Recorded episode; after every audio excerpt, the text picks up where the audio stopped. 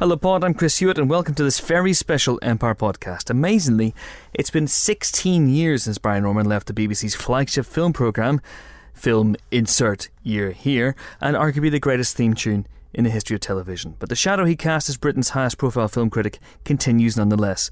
His new book, See You in the Morning, is a heartfelt account of his marriage to his late wife Diana, and when he came at the pod booth for this special, Phil de Nick de and I, three people who probably wouldn't be doing what we do now had it not been for our love of Baza and the film programme, jumped at a chance to interview him for a wonderful hour or so about his life, his love, and a landmark programme of which I've been lucky enough to have been a small part.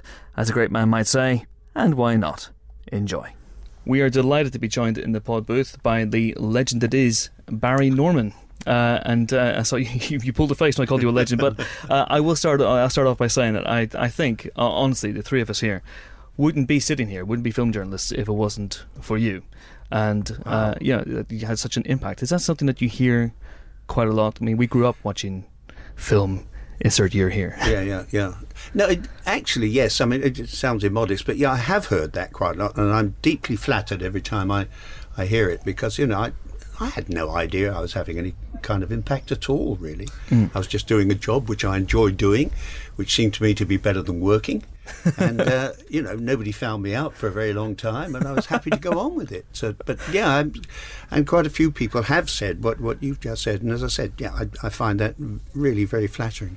Not just that, but actually my uh, love of knitwear and jumpers has been very much inspired by you as well.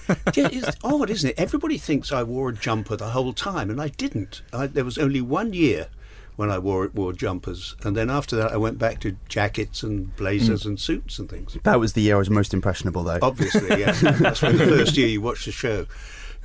We were talking just, just before about, about the Oscars, and you were saying that you didn't watch it this year, and, and, and, and reminiscing about some of your experiences about coming down, watching the ceremony in the hotel, and then going down to Morton's for the yeah. big after party.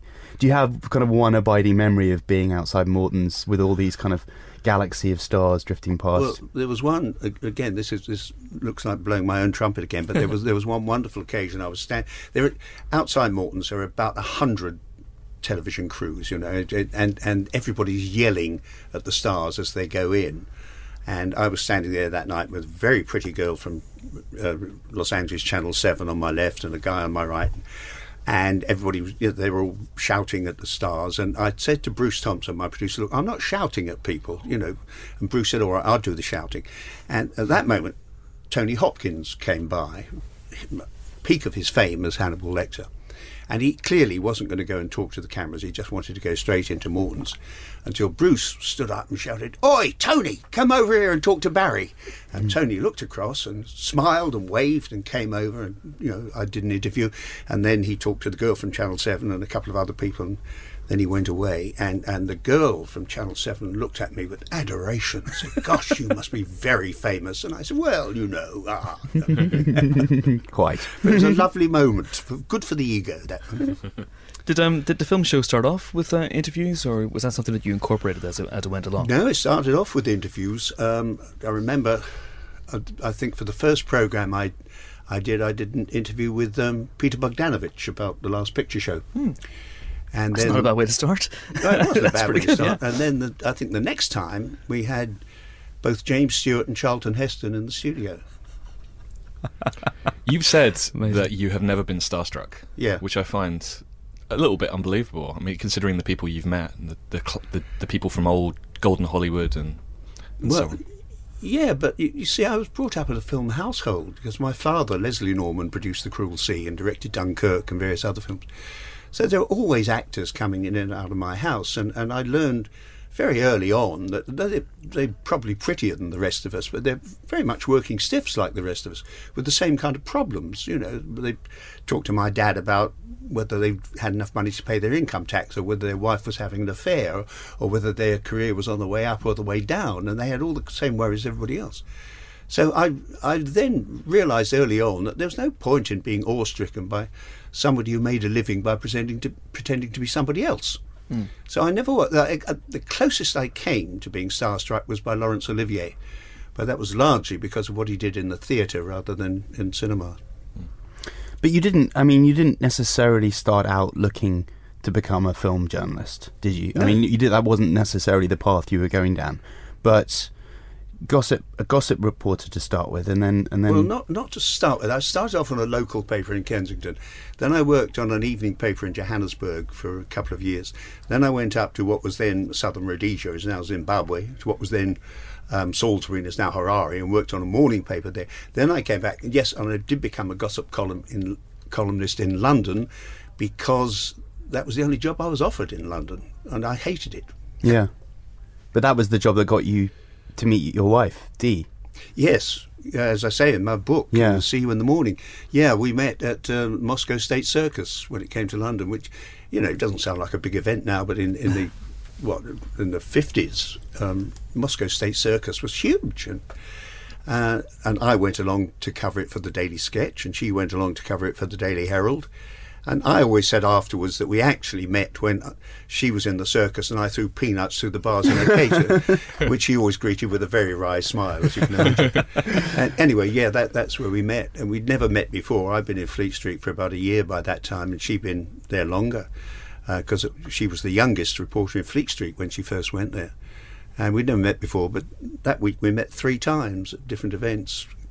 Um, concluding with uh, Charlie Chaplin giving a press conference at Shepperton Studios talking about the new film he was going to make here. And that after that, I gave her a lift back to London, and uh, we decided, yeah, we'd quite like to go out together, and that's how it all started. So in 53 years of happy marriage, how many times did you hear that circus joke? Oh, far more often than she'd have liked, I must say. You know, uh, you know, I always reckon the old ones are always the best, but uh, she didn't really agree. with it. She took it very, she took it all very well.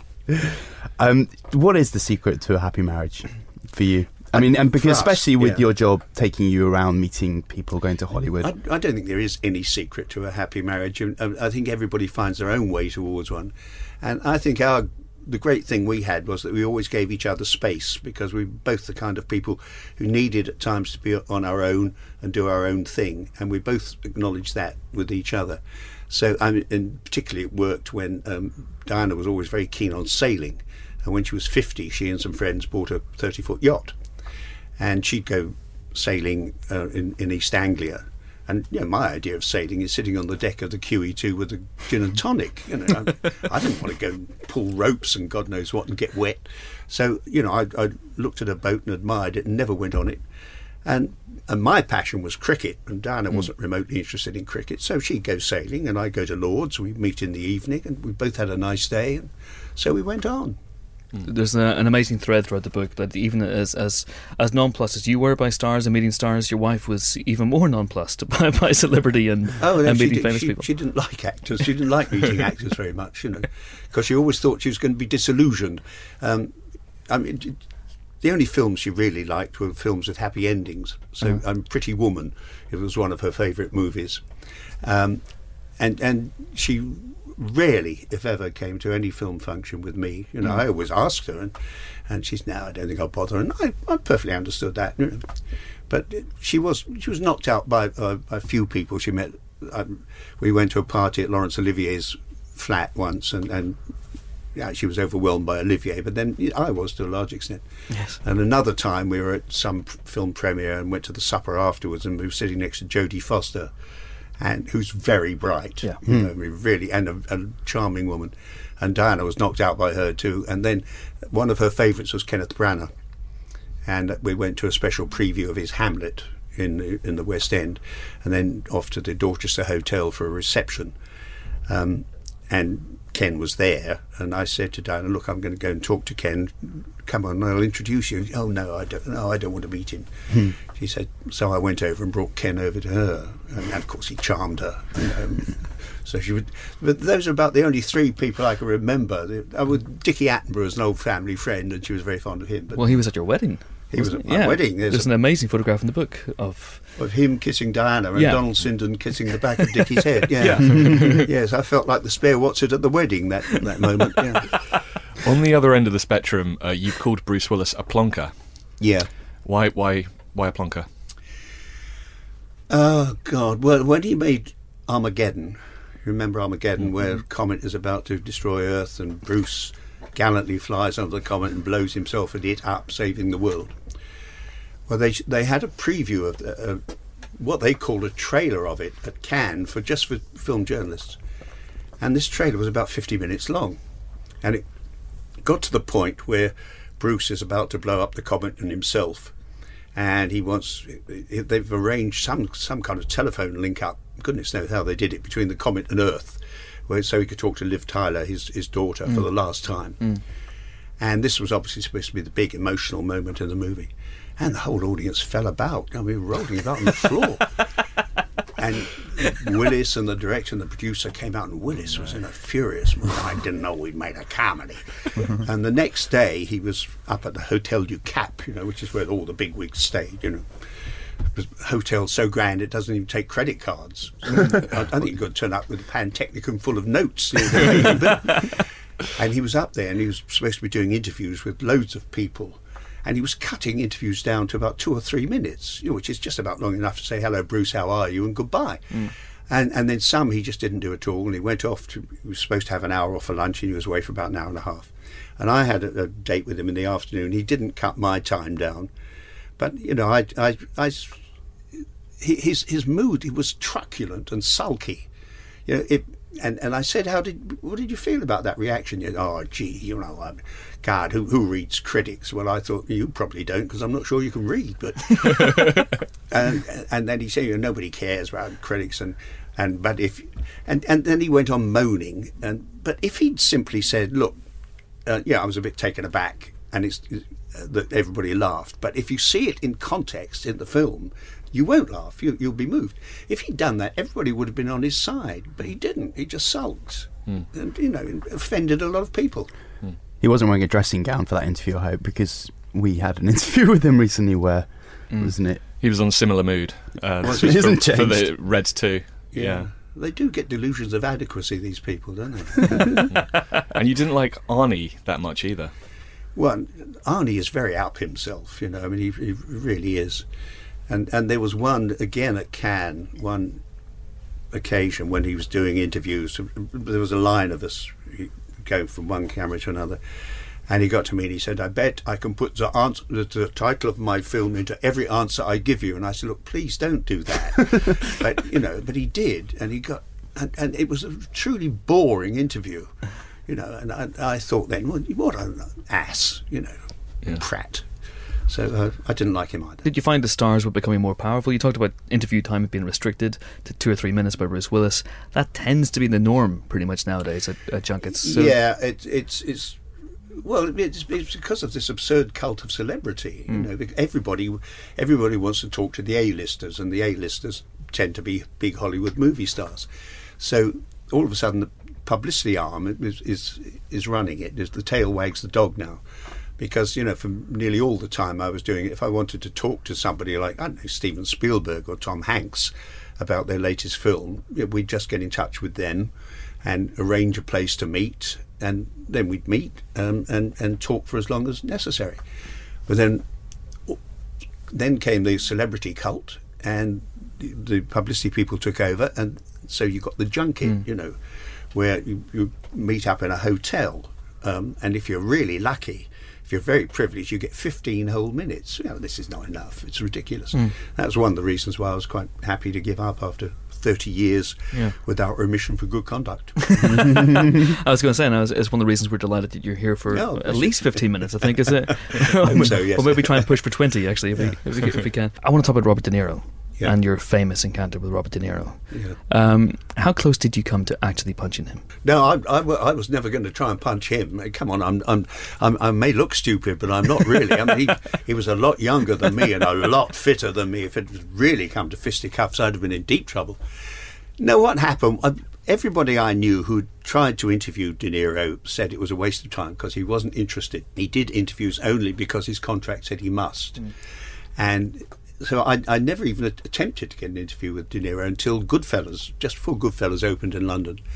And a girl from Warner Brothers phoned me up in a state of great excitement and said, De Niro's in town for one day. He'll do one television interview and he'll do it with you. Are you interested? So I thought, well, you know, if it's coming from him, then maybe he's, he's got something to say. So anyway, we turned up at the the Savoy Hotel, and we were in a suite on the second floor, and he was on the third floor, immediately above us. And I think he was supposed to meet us at 10 o'clock. At half past 10, there was no sign of him. So I said to the girl, Look, what's happened? He got lost on the stairs on the way down. And she said, I'll, I'll go find out. So she made a phone call and came back and said, oh, He's waiting for his shirt to come back from the laundry. And I thought, you know, if somebody said to me, How many shirts do you reckon Robert De Niro owns? I'd have said more than one. but apparently not. And he turned out, it was an awful shirt. It was a sort of dung coloured thing, you know, a Hawaiian kind of pattern, but in dull colours. I wouldn't have worn it on a desert island.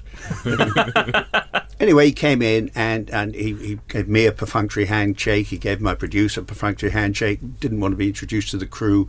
Sat down and was monosyllabic, as everybody had said he would be. But in the research I'd done before the interview, I'd come across a story that appeared in several American magazines, um, in which, and this story said that a few years earlier, when they were making Big, you remember uh, about the kid who wakes up in the body of a 30 year old man, the story went that De Niro went to the producers and begged them to let him play it, and they kicked him out of the office saying, no, no, we want a big star. So they, they got Tom Hanks, who was a star, but not nearly as big as De Niro at that time. Mm. And I thought, I don't believe this story. I really don't. So by the about 15 minutes into the interview, when we were both quite angry, um, I, I, thought I'll, I'll ask him about this. And he, I don't know what planet he comes from, but he he thought I was trying to stir up trouble, and I wasn't. I genuinely wanted to know what his version of the story was, mm. and I managed eventually to drag it out of him. And his version was that the producers had actually asked him to play the part, and he'd agreed. But then they got together to discuss, no doubt, where and when and how, and probably how much money De Niro wanted.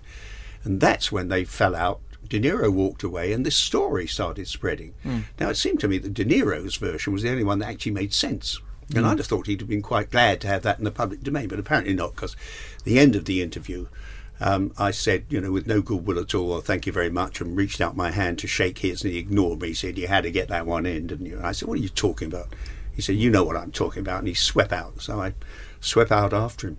And I said, What's your bloody problem? He said, You know what my problem is. And suddenly we're nose to nose, snarling at each other. It was very childish. Um, and he was he was angry, and so was I, because he'd wasted my time and it, I, I, really there was a moment there when I when I thought he, he might hang one on me, and, and I was not looking forward to that moment. So, if he's the raging bull, what would be Barry Norman's boxing nickname? oh, the Craven whatever, Craven Cur, perhaps. You've uh, you did a pint of milk interview with us back in '96, did I? Our Trainspotting uh, issue, but you revealed in that that you were once sent a pair of knickers by a fan. Yes, I was. Yeah, so those were pretty heady days. Yeah, they were. Well, this you know this is about hundred years ago when I was known as the Thinking Girls Crumpet. Uh, it's uh, impossible to believe now, but it was true at the time. Yeah, and, and one day through the through the post came this pair of clean knickers. Um, I didn't take them home. I thought my wife wouldn't appreciate it. Robert De Niro never sent you his pants. I'm happy to say he did not. No, they'd have gone back by return of post. Strange enough, I uh, I did a pint of milk interview with Robert De Niro. Oh, did you? About a year and a half ago. It was interesting. yeah, how did way. you get on with it? Um, I think he's talking a little bit more. Well, probably because days. his career's mm. on the way down a little bit yeah. now, isn't it? Um, he was. I, you know, I. It's bizarre, but even after that interview with him, when I was really cross, I got back and I was writing my review of Goodfellas that day, hmm. and I found myself writing that, you know, in my opinion, De Niro was probably the best screen actor around at this time. Yeah. You know, even though he really cheesed me off. Hmm. We should mention, of course, that you have a new book, See You in the Morning, which is, I believe, yeah. out today Yes. in paperback, yes, but you can is. also get it in hardback as well. And we have a hardback yeah. copy here. It's on Kindle as well. And on Kindle. Ebook. Yep. Do you have a Kindle, Barry? Yes, I have a Kindle. Yeah, I haven't got that on it actually. Well, I've got loads of copies of that at home, as you can imagine. Yeah. well, it's a, it's a, it's a, obviously a, lo- a, love story, really, and as well a yeah. memoir of your of your time as a film writer. So there's different strands to the book. I wondered. I mean, it's a, it's a beautiful story about you and your wife Dee, and I wondered if if someone were to make it into a movie, that love story, w- which director would you want to direct it? Oh, that's an interesting. I ah, hmm. I get I get on well, I, I tell you, the, the, directors I'd probably get on best with are Steven Spielberg and Quentin Tarantino. Don't think it's Quentin's kind of movie somehow. So maybe Spielberg. Although Steve McQueen, I have a load of time for Steve McQueen. I don't know him, but uh, I've got a load of respect for his work. So yeah, he he'd direct it. Then I think Michelle Pfeiffer to play Diana, and if he were just a bit better looking, George Clooney to play me. We uh, one of the reader questions we we've got more for you later on, but one of the reader questions we had for you, uh, someone said mention Michelle Pfeiffer. He loves it when she gets brought up, and you brought her up yourself. Um, I did, yeah. because you you. Fair to say you have a crush on Michelle Pfeiffer? Was no, it, I how, don't. how, how would you, how would you thinks describe I this? do. I did. I did an interview with her once um, a- about Frankie and Johnny, which had come hmm. out a year earlier in America, and for some reason or other, it was delayed getting here. And she'd done lots of things since then. So when we were doing the interview, she wasn't really interested in talking about Frankie and Johnny very hmm. much, and it wasn't going anywhere until I said, you know, you have once said that you thought you looked like a duck. And she said, yes. And I said, well, all I can say is that if all ducks look like you, the courts would be full of men up on bestiality charges. and, That's a line and a half. and after that, it became quite a flirtatious chat, you know, because she was very pleased. Yeah, so so the rumour went around that I was madly in love with Michelle Pfeiffer. I wasn't. Hmm. I liked her a great deal, and I think you know she was certainly the most beautiful woman on the screen. I mean, she's absolutely gorgeous. And the other th- lovely thing about that was that you know when you do these interviews in hotel suites, there's only one camera behind the interviewer, so you, you've got to sit quite close together. Yes. And I have to tell you that sitting for an hour or so with your legs brushing up against Michelle Pfeiffer's is not a bad way to earn a living. Do you have a uh, favourite Michelle Pfeiffer performance? well, she was so miscast in Frankie and Johnny because the trouble is that she was supposed to look plain, and you, you can't make her look plain. I mean, if, if she walked around, if you blacked out her front teeth and she walked around with her eyes crossed, she still looked gorgeous, you know. so yeah, no, I, I no, I don't think I've got a favourite Michelle Pfeiffer performance. I just like watching her on the screen. So I imagine uh, your wife Diana was never threatened by Michelle Pfeiffer in, in any way. No, no, because she never made a pass at me. I'm sorry to say. And you mentioned uh, Spielberg. How was it going to Amblin and, and, and meeting him there? It must have been an amazing. Oh yeah, no, he, he, he, I have a lot of time for for Steven. I, he's a really, really nice guy. He always used to used to call me the sixty-four million dollar man, and I said why, and he said, well, we always seem to meet when I've made a movie that's just cost sixty-four million dollars, and, and I said, yeah, that's true. Why does none of that money ever rub off on me? And he said, you're at the wrong end of the business, and he was right. He was right.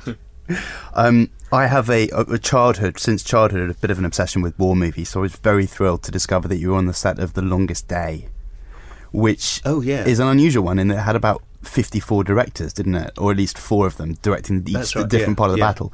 And you also tell a story about how you met Sean Sean Connery. Well, on who- that who has a rather he's kind of a small part in that movie, doesn't he? I mean, Oh, everyone's yeah, in it. it. was just spitting a cough, really. Yeah. Um, no, I, I was just invited to go out to the Ile de Ré where they were filming, and and the the company said, "Look, we'll fly you to Paris. but We have to go by train from Paris to um, La Rochelle." So I, and and they said, you know, there'll be some actors on. Do you mind travelling with actors? I said, well, you know, so long as my friends don't find out, no, I'm quite happy to travel with actors. And there was Michael Medwin, Norman Rossington, and this big, bald Scottish bloke whom I'd never heard of was introduced to me as Sean Connery. I'd never heard of him of him at all, actually. And the others, Michael Medwin's very smart. He he got a first class seat with Norman Rossington. Sean and I ended up sitting on the floor of a third class compartment all the way to La- everybody was going to La Rochelle that day for reasons I can't understand, and we were just making conversation. And I said, you know, what what what are you doing next, Sean? And he said, oh, I'm playing James Bond, and he didn't sound very happy about it. I said, yeah, things are tough, are they? He said, well, it's your job. well, the next time I saw him, he was a superstar. You know, in um, fact, the next time I saw him was at the Paris premiere of Doctor No, and all the, the the French interviewers and television presenters and whatnot were terribly embarrassed about saying his name because Connery means at, at the most polite bloody foolishness in French. Speaking of Bond, um, you put Skyfall in your list of top British Yeah. films of all time. So well, top Bond films. of all top, time. oh, okay, Yeah. right, right, right, okay. So uh, you think you've obviously reviewed a lot of them over the yeah, years. yeah, yeah. Yeah. I've seen them all. Yeah. Have you met all the Uh, Uh, all except La- La- no. who- Uh, Lazenby I didn't meet, and Timothy Dalton I've never met. I met all the others.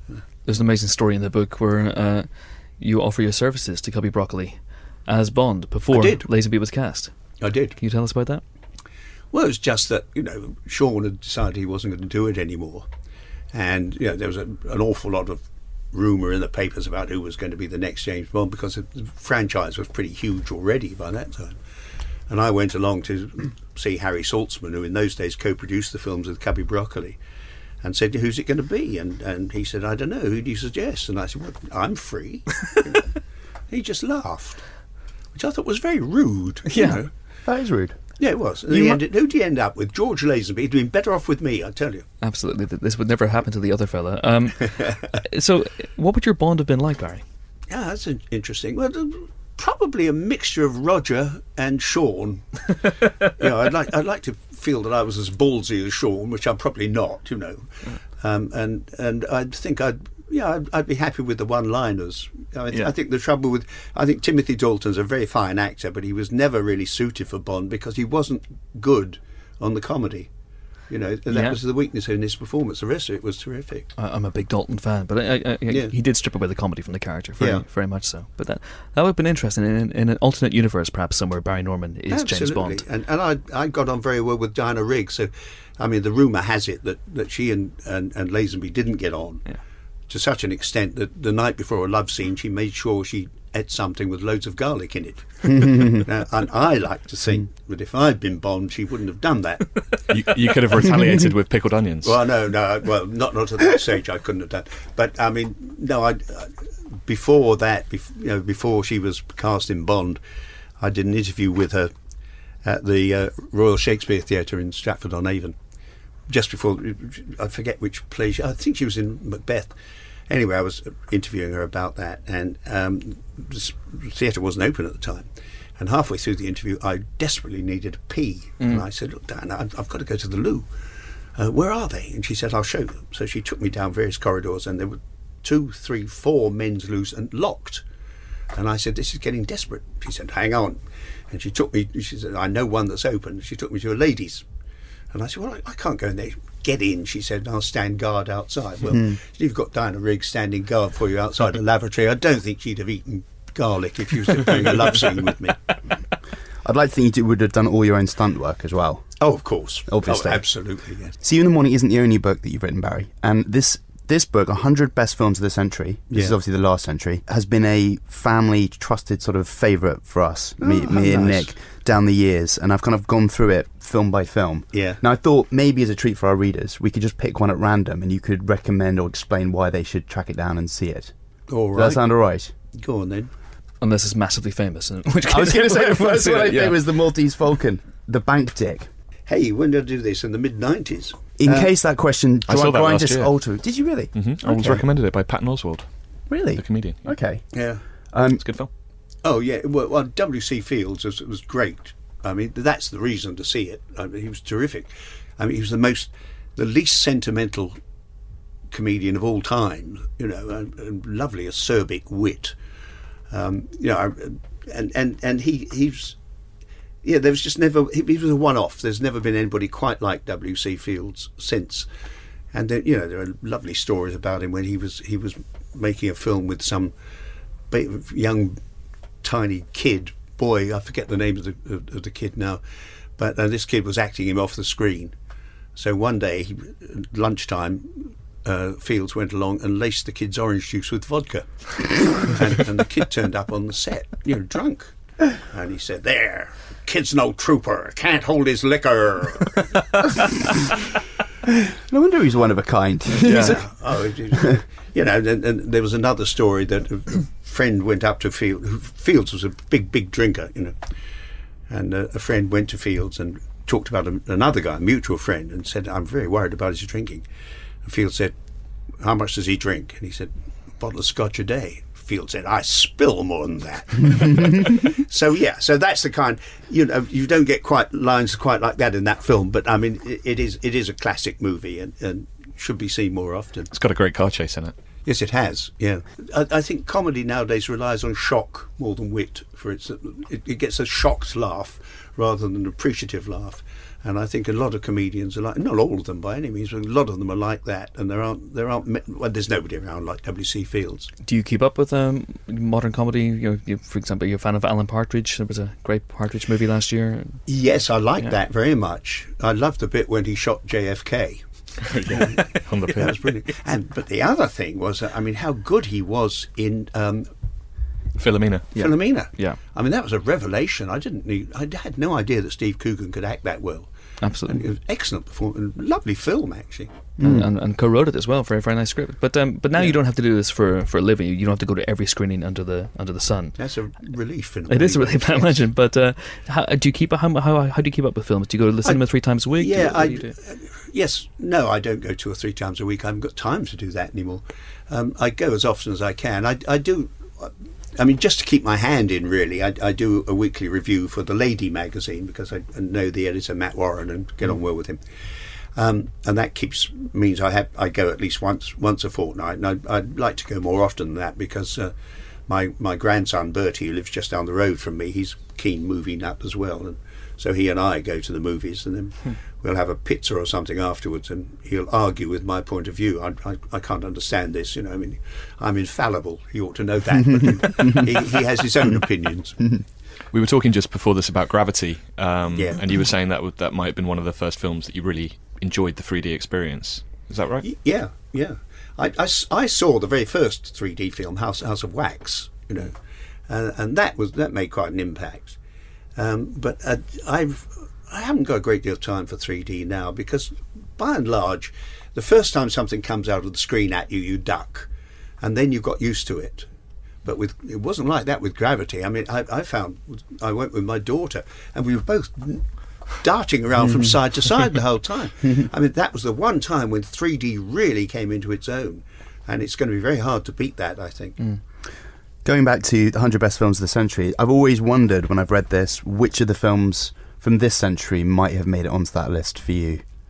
Ah, I haven't thought about that because there've been quite a few good ones. Yeah. You know, because um, pe- people, people particularly of my age, come up to me and say, "Oh, they don't make films like they used to," and I think that's rubbish. You know, I think the best films today are as good and technically far better as, as any film ever made, and the bad ones are just as bad, in many cases even worse.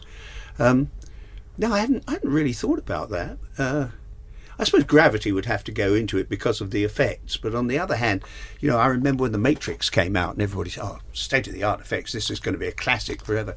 And it's not anymore, is it? Because it's all been surpassed. I mean, the effects have got better and better, and The Matrix now looks dated. So it could be that in 10, 20 years' time, gravity will look dated. Seems hard to believe now, but it might. What did you make of Avatar? Are you, are you a big James Cameron fan? Not really, because you know, I, I think Titanic was the most overrated film of all time. you know, I mean, it, come on, it, it re- only got interesting when the ship started to sink. oh God, I've given the end away again. I always do this. I That's mean, two films you've spoiled, Barry. I know, but yeah, I mean, and, and it's interesting that he got got all those Oscars, and the one thing that was wasn't even nominated was the screenplay.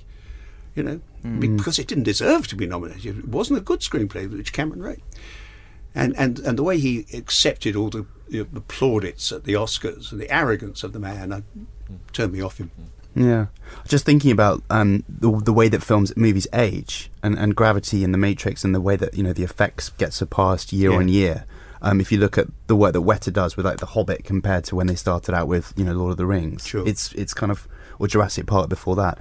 Films like The Powell and Pressburger, like Black Narcissus, which was all done with m- matte Mm. paintings in denim, wasn't it? And Yeah. that's still very much a classic, and people can come back to it all the time. Absolutely. But maybe, do you think there's something about the visual effects universe that, that kind of gives it a shelf life? now, I guess what I'm asking is, what makes a classic? You know, what makes something that's gonna that's gonna age well for you? Can you can you tell? God knows, honestly. I mean, uh, yeah, I've thought about this a lot. I mean, you know, I mean, I think Casablanca, for instance, is, is a classic, and the way they went about it was was, was all wrong. You know, they they, they they originally they were going to put Ronald Reagan in it, which would have been a huge mistake.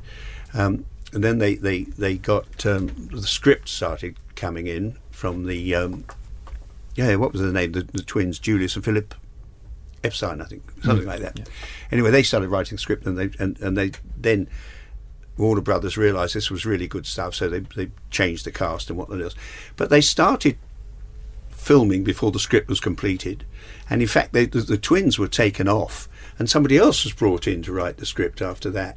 And he was writing it on the set and handing the pages to Michael Curtiz and the stars as they went along. Well, you know, basically nobody's right mind should make a hmm. film like that, and yet it's turned out to be a, a wonderful classic that hmm. speaks to generation after generation. And there's there's there's something that just happens. There's a kind of chemistry that sometimes affects a film and just makes blends it all impeccably together. And I think that's what happens with Casablanca. Is what happens with all the great movies that nobody quite knows what it is.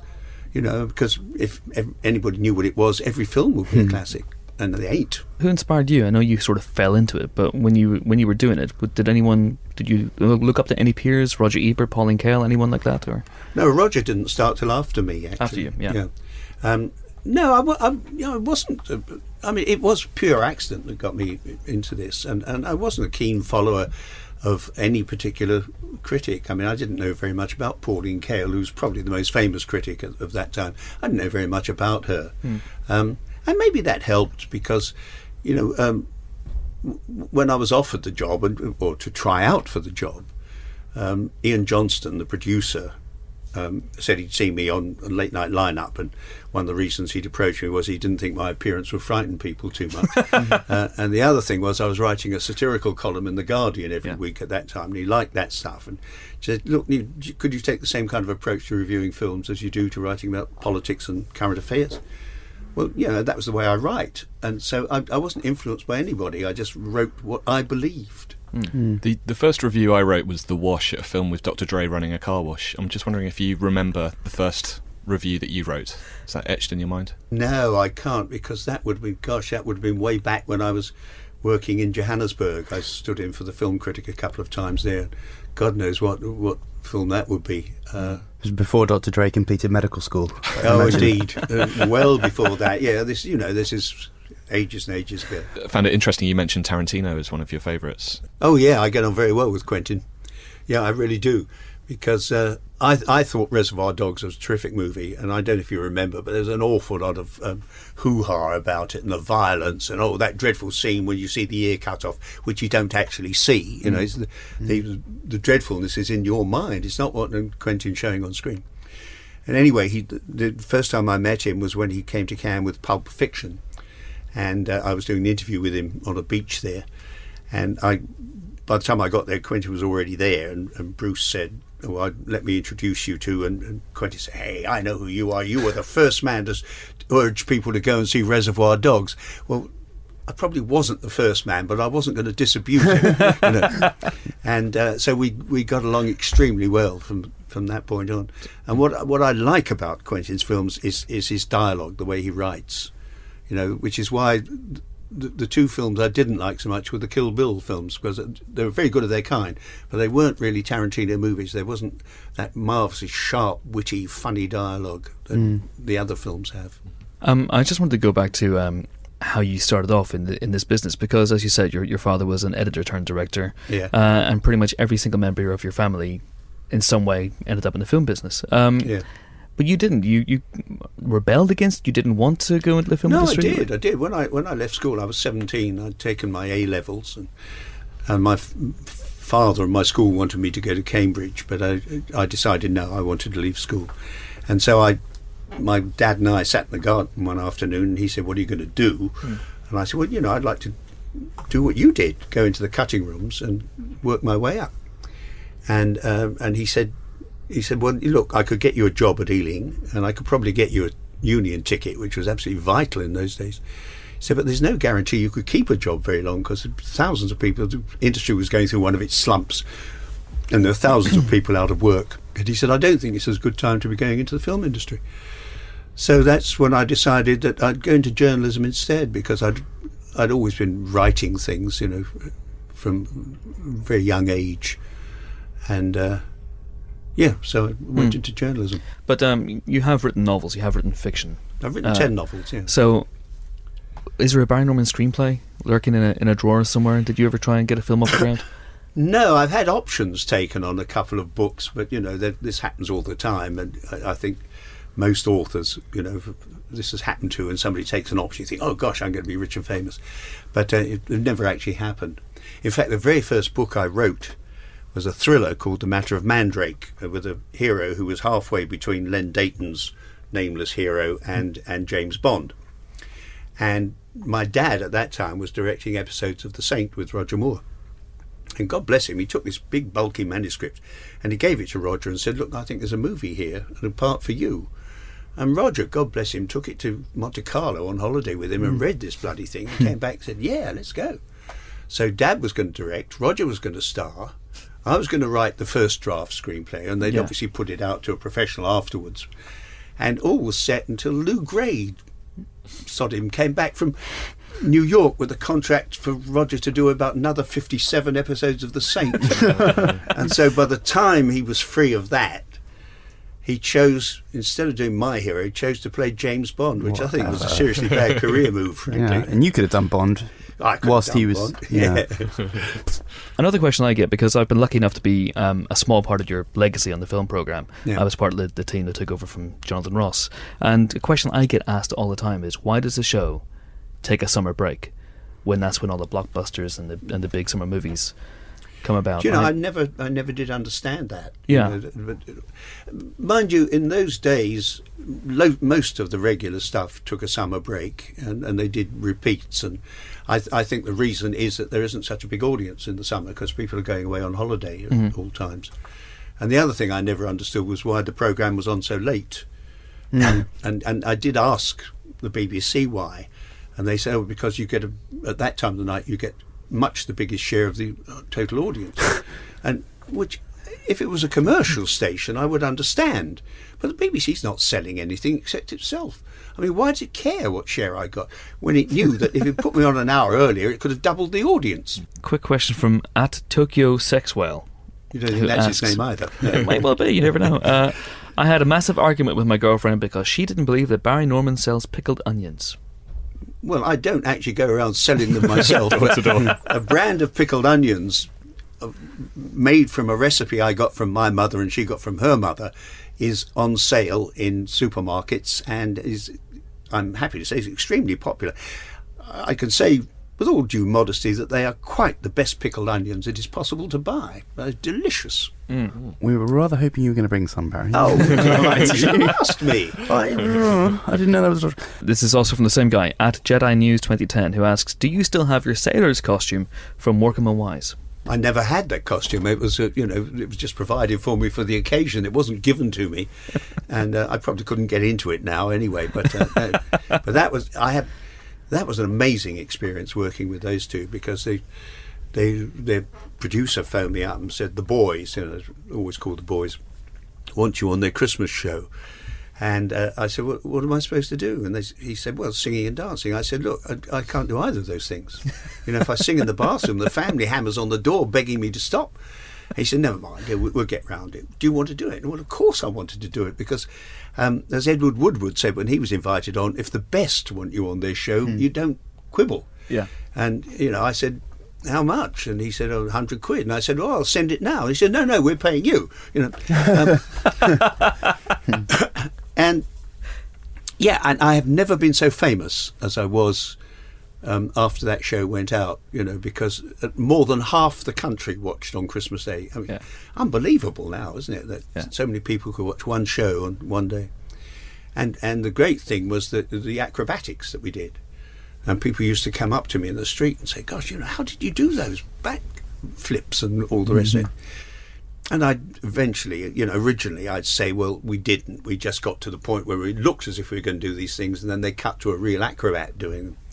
And I got bored with that, and and, and, and so people came up and said, "How do you do it?" And I said, "Well, you need a springboard, hmm. if you get, because what you need is height. Hmm. And you've got a springboard, you can get the height, and then you can do anything." Oh, right, they'd say and go off, and I think, "Oh my God, you know, this silly sod's going to go off and kill himself now. It's going to be my fault. He's going to break his neck." But it, yeah, I was, it was astonishing how, how many people stopped me in the street after that. The idea that a, a film critic as yourself can be famous. Did you take a while to adjust to that? To Oh, long time. to the notion that long time. Yeah. Yeah, because yeah, I mean, at the time when I started in the seventies, nearly everybody I knew who was on there uh, had no interest in being famous at all. It didn't occur to us that we'd become famous. It was just that you know it was it was a lovely gig and nice to be able to sit there in front of an audience and show off your knowledge. And because most of the people who are on were there because they did know something about the subject they were talking about. They didn't depend on researchers finding out the information for them. And I think the first time I realised that that this fame had rubbed off on me was I think I was with Roger Moore coming out of the Savoy Hotel, and there was a group of people outside waiting for Roger's autograph, and they clustered round him, and I stood back, and then they came and clustered round me. me? um, yeah. It's very gratifying, I must say, but it, it, it still surprises me. It must have reached a peak though when uh, Spitting Image and Rory Bremner started to impersonating you and coining the, that famous phrase. Well, it wasn't spitting. A lot of people think that "and why not" came from Spitting Image, but it didn't. It came from a separate show that Rory did on Channel Four, and yeah, I, I remember that vividly because um, I I hadn't watched the show. I, I, no doubt I'd been watching a movie at the time. Anyway, the, the the day after, I was walking through an area of Soho on my way to another film screening.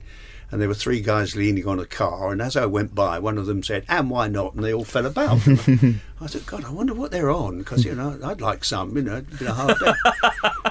and we got, I got to the cinema, and and you know, one of those lovely evening shows where they give you sandwiches and a glass of wine. You've all been there, hmm. and so I was talking to a friend, drinking my wine, and there was a little man across the room, a little fat man, and he was bobbing up and down, and, and he'd gone quite red, you know. And he suddenly came in front of me and still bobbing up and down and very red and said, And why not? I said, What? he said, And why not? I said, Look, I heard what you said, but why are you saying it? He said, It's what you always say. And I said, It isn't. You know, I never say that. And I, I, I never have. And at that time, I had a book out at that time, and I was being interviewed quite a lot on radio and television programs about it. And every interviewer said, Now, this catchphrase of yours, when did you first? I said, It's not my catchphrase. I've never said it. And I went around moaning for a long time until finally I got a note from Rory saying, Write your own bloody catchphrase in future. so I thought, Yeah, it's better to have a catchphrase, even if you don't use it than not. But there is that moment, I didn't dream this, where you and Rory appeared on the show together at the same time, saying the same oh, the same script. right. Yes. Yeah, Yeah. that was uh, that was that was great fun. Yeah, Fantastic. I, I, yeah, I, as I said, I, I did something else with, with Rory and Des Lynam once, and Rory was doing all kinds of voices, and he did Des and he did me, and afterwards I, I went up to him. And I said, you know, I, I think it's fantastic. You're brilliant at everything except me, and you're absolute crap at me. he said, oh no, not you too. Des has just said the same thing. What are the What are the movies coming up in 2014 that you you've got? I honestly circled? don't know. I don't. I'm not that up with with what's coming up anymore. I mean, a few years back, if you'd asked me, I could have reeled off a dozen Mm. titles, but now I don't. I just wait, see what's coming out, and then pick and choose the ones that I want to go and see. De Niro no doubt has another movie coming out at some point in case there is some kind of serendipitous reunion. I've, I've been workshopping a new boxing nickname for you, Yeah. the Datchworth Destroyer. Oh, that's not bad. Do you like that? Yeah, I like that. Yeah. Yeah, it's better than the Craven Coward. Yes, it is. Yeah. yes, it, yes, it's got a better ring to it. I think. Yeah. Absolutely. Uh, no, different. If De Niro's got a film coming out, I'll happily see it. I like watching De Niro. I just don't particularly want to meet him again. he never. He might be more mellow now. Oh, um, he might- probably is. Maybe I am too. I don't know. It'd be nice. You know, you could you could be friends. You could be friends. Bosom buddies. Yeah. Absolutely. Uh, and on that note, Barry Norman, it has been an absolute pleasure. Thank you so much for Well, coming it's been in. a pleasure for me too. I enjoyed this enormously. Thank, Thank you you. very much. Thank you. Thank you.